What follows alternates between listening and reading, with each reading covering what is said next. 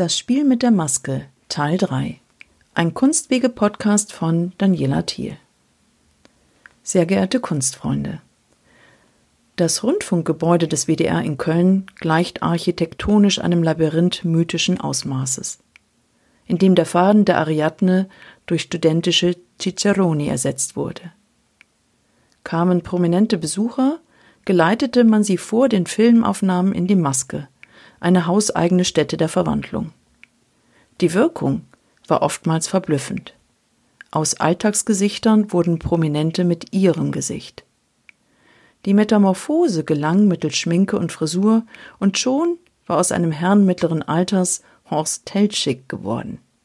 Am Namen merken Sie, dass ich von lange vergangenen Zeiten spreche. Doch blieben mir diese Momente lebhaft vor Augen und verknüpften sie später mit Andy Warhols Gedanken: In Zukunft wird jeder 15 Minuten weltberühmt sein. Eine knapp bemessene Aufmerksamkeitsspanne.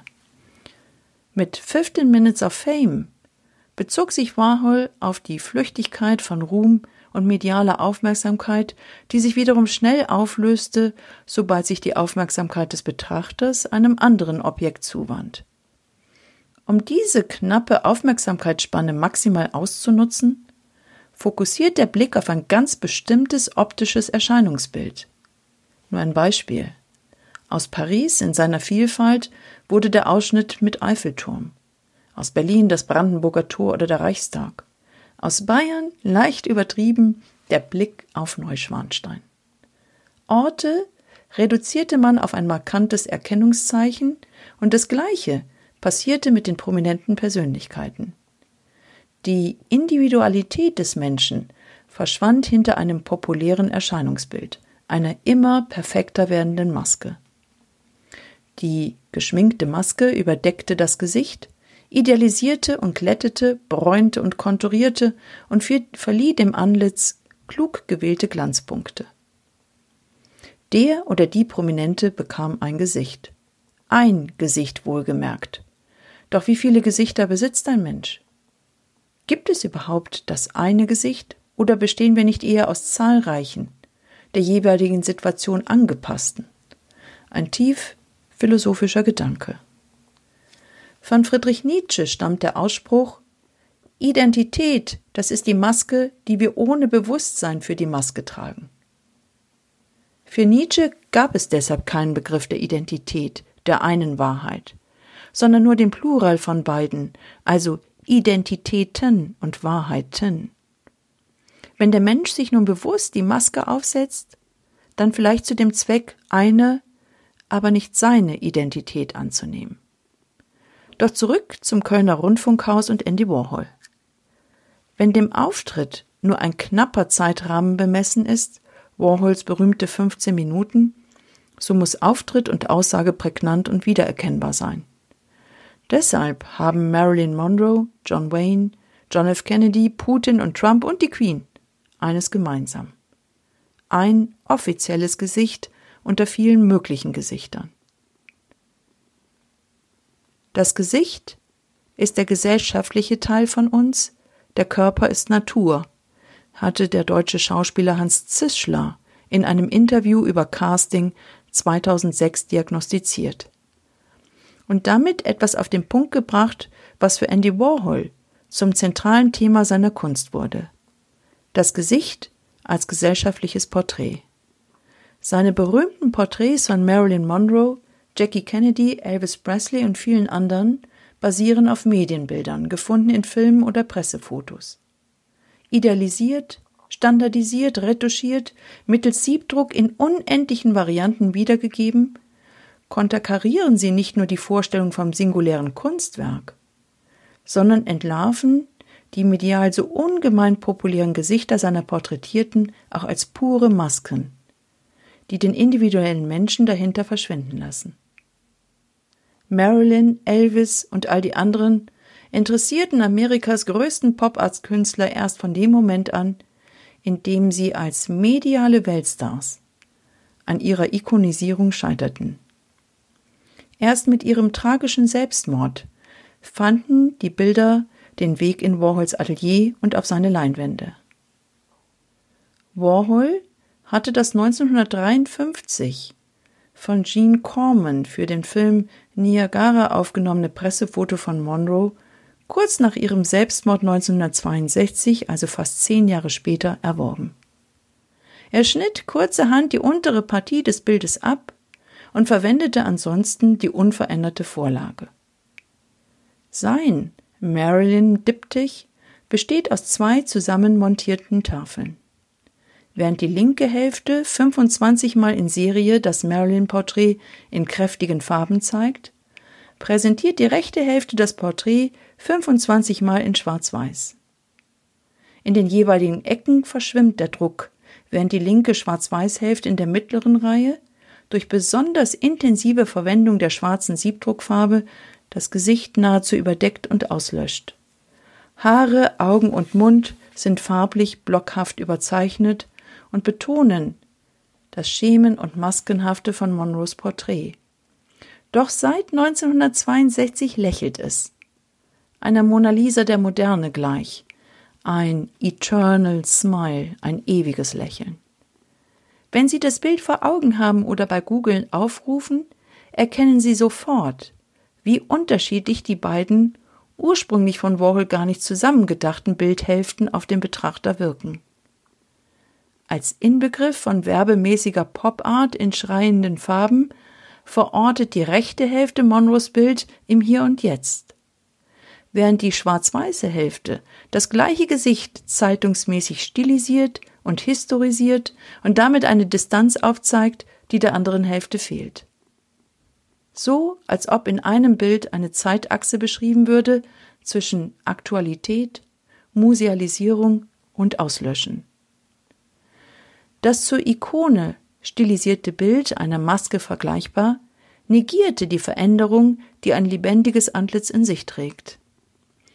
Darauf verweist auch Warhols zweite große Porträtserie Ladies and Gentlemen von 1975, die in einer beeindruckenden Zahl im Münchner Museum Brandhorst hängt. Während Warhol sich für Bildvorlagen seiner früheren Arbeiten der Massenmedien bediente, benutzte er nach 1975 seine eigenen Polaroid-Aufnahmen.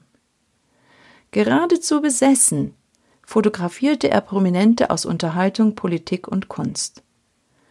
Das Bildmaterial überbelichtete, überblendete, überarbeitete er mit völlig unterschiedlichen Ergebnissen. Der körnigen Struktur der zugrunde liegenden Schwarz-Weiß-Aufnahmen stehen die glatten, teilweise mit buntem Papier überklebten Partien gegenüber. Die im Ersten Weltkrieg entstandene Idee der Collage erlebte eine spannende Auferstehung in den 70er Jahren. Seine Ladies and Gentlemen waren Drag Queens, die sich gegen geringes Salär von ihm porträtieren ließen. Menschen also, die sich jeden Tag aufs Neue in das jeweils andere Geschlecht und mittels Schminke, Kleidung und Auftreten in Stars und Celebrities verwandelten. Viele der Transvestiten waren People of Color und damit gleich zweifach stigmatisiert, aufgrund ihrer Hautfarbe und sexuellen Disposition. Schutz bot die geschminkte Maske, das Spiel mit der Täuschung. Warhol überzeichnete auch hier die Gesichter, überklebte sie mit Papierstreifen, setzte dicke Pinselstriche ein, um manche Partien grotesk zu konterkarieren. Obwohl die Werke nun bereits 45 Jahre alt sind, haben sie nichts von ihrer Aktualität verloren und berühren bis heute in dem entlarvenden Bemühen, mittels Maske in eine andere Identität zu schlüpfen. Das wirkt deshalb so traurig, weil das Menschliche hinter der Maske auf der Strecke bleibt und ausgelöscht wird. Doch gleichzeitig verteidigte Warhol mit seiner Porträtserie die Freiheit des Einzelnen, sich in jemand anderes verwandeln zu können und zu dürfen, als Geschlecht und gesellschaftliche Determination vorgeben. Ein vergleichbares Interesse an Kostüm und Maskerade verfolgt die 1954 geborene amerikanische Künstlerin und Fotografin Cindy Sherman. Sherman begann ihre Karriere als Malerin, wechselte aber bereits im Studium zur Fotografie. Berühmt wurde sie mit ihren zahlreichen Serien von Selbstporträts, in denen sie in immer neuen Rollen auftritt. Zwischen 1977 und 1980 entstand die 70-teilige Folge Untitled Filmstills, mit der sie zum ersten Mal international Aufmerksamkeit erregte. In ihnen stellt Sherman fiktive Filmszenen nach, die an B-Movies der 50er Jahre erinnern, und inszeniert sich dabei selbst in klischeehaft weiblichen Posen, um die mediale Konstruktion von Frauenbildern zu hinterfragen. Die Schwarz-Weiß-Fotografien zeigen die Künstlerin in der Rolle des unschuldigen Mädchens, der einsamen Hausfrau oder der Verführerin. Damit kritisierte Sherman die stereotype Darstellung von Frauen in der Werbung und in den Hollywood-Filmen der 50er und 60er Jahre. Sie agiert zugleich vor wie auch hinter der Kamera, als Regisseurin, Fotografin und Hauptdarstellerin. Viele ihrer bis ins kleinste Detail inszenierten Aufnahmen fertigte sie mit Selbstauslöser an, den man manchmal als Accessoire im Bild finden kann. Das Resultat ist ein Bildkosmos voll genüsslich inszenierter Täuschung und Maskeraden, in welchem sich die Künstlerin mit Fragen der Identität, der Rollenbilder, der Körperlichkeit und Sexualität auseinandersetzt. Dabei wird die Maske zur Ganzkörpermaskierung, bei der es nicht um die Person Cindy Sherman geht, sondern die Künstlerin immer nur als Darstellerin ihrer fotografischen Inszenierung auftritt. In den darauffolgenden History-Porträts zwischen 1988 und 1990 untersucht Cindy Sherman erneut die Rollenverteilung in der Gesellschaft und rechnet gleichzeitig mit der europäischen, männlich geprägten Kultur- und Kunstgeschichte ab. Als Vorlage dienen ihr Rubens Isabella Brandt und Caravaggios Kranker Bacchus. Sherman inszeniert sich in der Manier alter Meister und kombiniert innerhalb dieser überzeichneten, fast bis an die Grenze der Karikatur reichenden Nachstellungen ihren Körper zum ersten Mal mit Prothesen. Auch in neueren Arbeiten, wie etwa den Clowns, findet das Unbehagen eine subtile Fortsetzung. Mit Clownmasken, Kostümen und einem Ausdruck, der jedes Lächeln langsam gefrieren lässt, zeigt sie sich vor einem grellbunten, psychedelischen und computergenerierten Hintergrund. Und dank digitaler Technik sogar mehrmals in einem Bild. Bei ihren Selbstporträts handelt es sich allerdings nicht um gewöhnliche Selfies, wie man sie sonst auf Instagram zu sehen bekommt. Sherman bearbeitet die Fotos mit mehreren Apps und damit lassen sich auch Schminke und Accessoires hinzufügen. Die Frankfurter Kulturdezernentin Ina Hartwig erklärte dazu, Sherman gehöre mit ihrer schillernden, gebrochenen Bildsprache längst zum kulturellen Gedächtnis des frühen 21. Jahrhunderts. Und in dem Versuch, sich selbst zu beschreiben, sagte Cindy Sherman einmal, eine bestimmte, überdrehte Hässlichkeit hat mich immer schon fasziniert. Dinge, die als unattraktiv und nicht begehrenswert empfunden werden, waren für mich besonders interessant. Und ich finde diese Dinge auch wirklich schön. Eine doch bemerkenswerte Aussage. Während Cindy Sherman durchaus mit ihrem individuellen Gesicht, dem Gesicht hinter ihrer Maskerade bekannt ist, fanden Andy Warhols öffentliche Auftritte stets hinter einer Maskierung statt. Mit weiß geschminktem Gesicht und Silberhaarperücke. Er nannte sich einmal in einem Interview einen Alien, einen Außerirdischen, der mit der Distanz des Andersseins auf die Konsumkultur der westlichen Industrienationen schaute. In seinem späten Selbstporträt von 1986 im Münchner Museum Brandhorst ist Warhols Gesicht bereits vom Tod gezeichnet. Die überlebensgroße Schwarz-Weiß-Aufnahme lässt sein bleiches Gesicht vor schwarzem Hintergrund hell aufleuchten. Metaphorisch aufgeladen als sein letztes Mal im Licht erscheinen vor dem ewigen Schwarz. Doch mit seiner Kunst ist er bis heute unsterblich geblieben, was auch für einen Teil seiner Protagonisten gilt. Unsterblich zu werden, war auch eine historische Wurzel der kulturellen Maskierung. Im Bilde den Tod überleben, noch einmal festzuhalten, was unweigerlich dem Vergehen geweiht ist, ließ einen künstlerisch prosperierenden Zweig entstehen. Den der Totenmasken. Totenmasken sind schon aus Grabfunden der jüngeren Steinzeit in Sibirien aus dem 1. Jahrtausend vor Christus überliefert. Aus der mykenischen Kultur stammte die berühmte Maske des Agamemnon, die Heinrich Schliemann am 6. Dezember 1876 in den Königsgräbern fand. Eine von vielen goldenen Totenmasken, die das Antlitz der Verstorbenen im kostbaren Material stilisierten. Im republikanischen Rom herrschte in vornehmen Geschlechtern die Sitte, von Angehörigen nach deren Tode Wachsmasken anfertigen zu lassen. Diese Imagines Maiorum wurden im Atrium des Patrizierhauses in kleinen hölzernen Schreinen aufbewahrt und bei öffentlichen Anlässen und Begräbnissen gezeigt und mitgeführt. Der Tote wurde mit einer solchen Maske gleichsam wieder lebendig. Vermutlich übernahmen die Römer diesen Brauch von den Etruskern, für die der Tod wichtiger war als das Leben und das Sterben bedeutsamer als das Geborenwerden. Mit dem Untergang des antiken Roms geriet die Technik der Totenmaske in Vergessenheit und erlebte erst in der Renaissance Italiens als Porträtplastik eine wenngleich verwandelte Popularität. Denn es war im 14. und 15. Jahrhundert in Italien üblich, dass der Künstler bei der Gestaltung von Büsten die Totenmaske kopierte. Eine andere Entwicklung nahm die Geschichte der Totenmasken in England, Preußen und besonders in Frankreich. Zum feudalen Totenbrauch gehörten im Falle von König und Königin die Effigies. Dabei wurden die Totenmasken des verstorbenen Königs abgenommen und zu einem lebensechten plastischen Bildnis des Verstorbenen mit eingesetzten Glasaugen und künstlichen Haaren ergänzt. Wachsbildnisse und Totenmasken blieben lange vereint.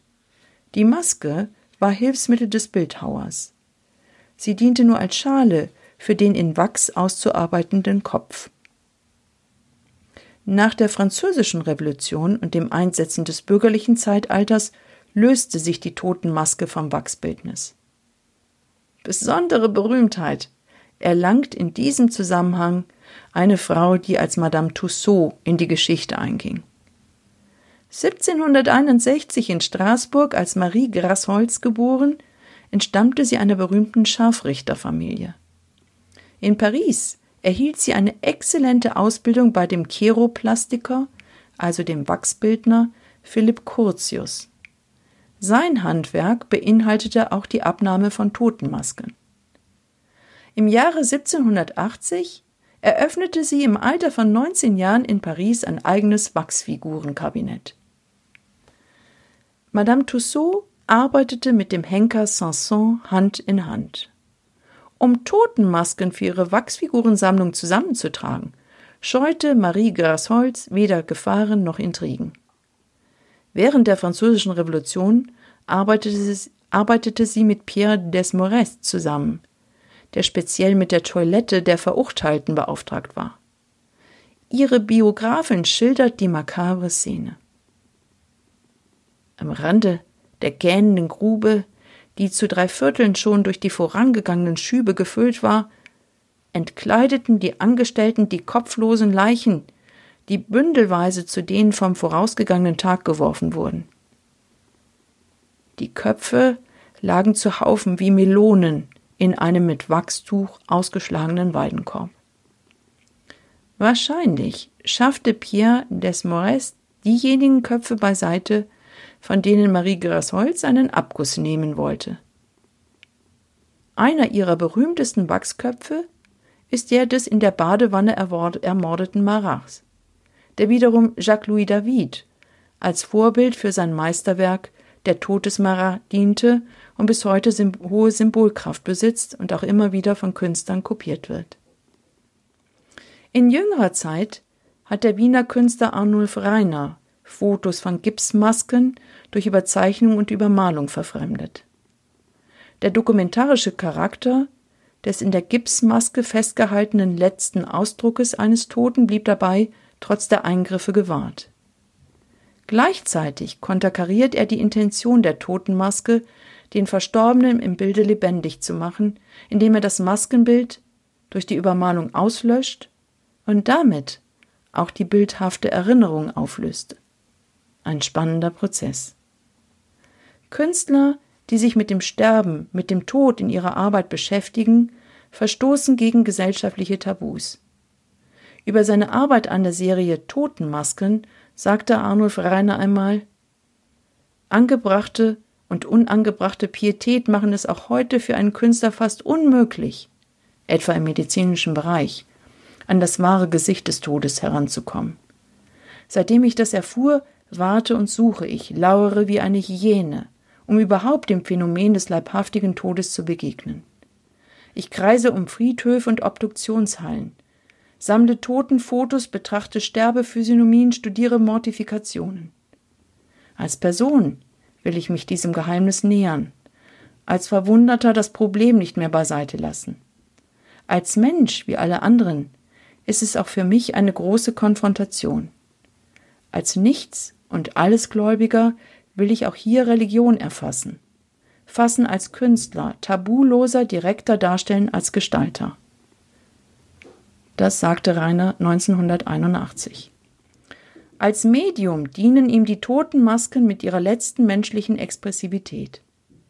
Rainer löscht mit seinen Arbeiten nicht nur die Konterfeis der Verstorbenen aus, sondern eine jahrtausendealte Tradition.